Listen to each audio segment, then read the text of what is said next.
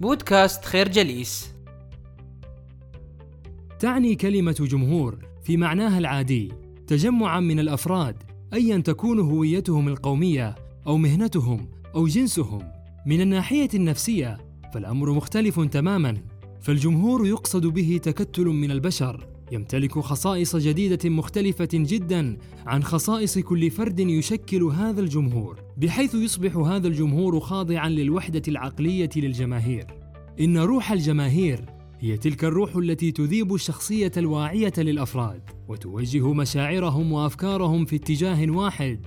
ذلك ما أن يتشكل الجمهور النفسي حتى يكتسب خصائص عامة ومؤقتة ولكنها قابلة للفرز والتحديد. والعجيب في هذه الروح التي تشكل روح الجماهير هو أنه ايا تكن نوعية الأفراد الذين يشكلون هذا الجمهور وايا تكن انتماءاتهم أو أنماط عيشهم فإن مجرد تحولهم إلى جمهور ينزع عنهم هذه الخصائص ويستبدلها بنوع من الروح الجماعية. وهذه الروح الجماعية تجعلهم يفكرون ويشعرون بنفس الطريقة. وهكذا نلاحظ إلى أي مدى يكون الفرد المنخرط في الجمهور مختلفا عن الفرد المعزول عنه.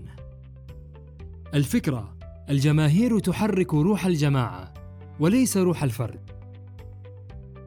حينما يتحول الفرد إلى عنصر ضمن جماعة تذوب كل المميزات الشخصية والعناصر المكونة للفرد في انعزاليته.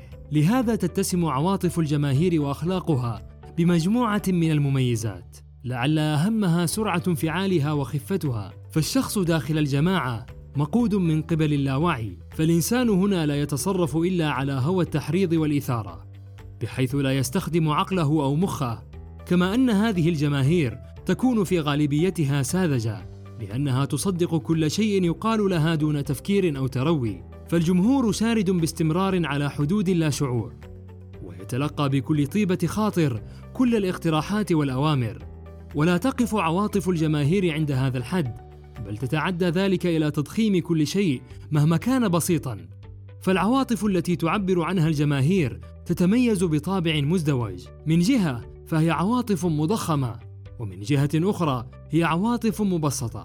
وهذا ما يدفع الجماهير إلى أن تكون مستبدة اتجاه الآخر المختلف عنها. فالجماهير لا تعرف إلا العواطف البسيطة والمتطرفة. لهذا فهي لا تتسامح مع المخالف أبدا.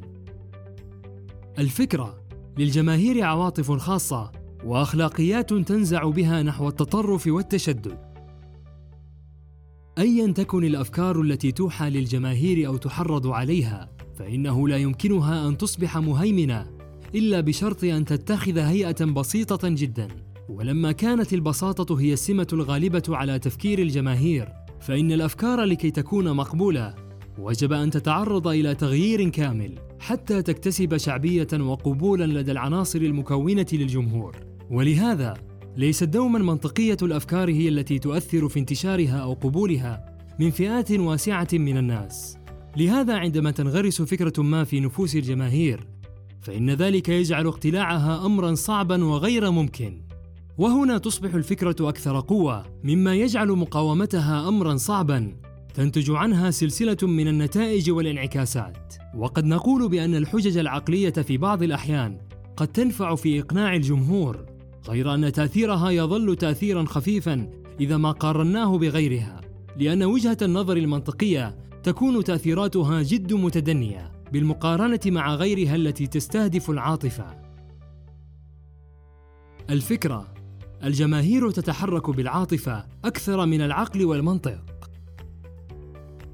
يتحرك الجمهور وينشئ عقائده نتيجة مجموعة من العوامل التي تحدد آراء الجماهير وعقائدها. وهذه العوامل يمكن تقسيمها إلى قسمين رئيسيين عوامل بعيدة وعوامل قريبة. العوامل البعيدة مثل العرق والتقاليد الموروثة. فالجماهير كائن عضوي وككل الكائنات العضوية لا يمكن تغيره إلا بواسطة التراكمات الوراثية البطيئة. أما العوامل المباشرة فمنها الشعارات فمخيلة الجماهير تتأثر بالصور بشكل خاص وكذلك قوة الكلمات مرتبطة بالصور التي تثيرها والكلمات التي يصعب تحديد معانيها بشكل دقيق هي التي تمتلك أحيانا أكبر قدرة على التأثير ومنها أيضا الأوهام فالشعوب تتجه نحو الأوهام كما تتجه الحشرة نحو الضوء فمن يعرف إيهام الجماهير يصبح سيدا لهم. ومن يحاول قشع الأوهام عنهم يصبح ضحية لهم. الفكرة تتشكل عقائد الجماهير بناء على مجموعة من العوامل.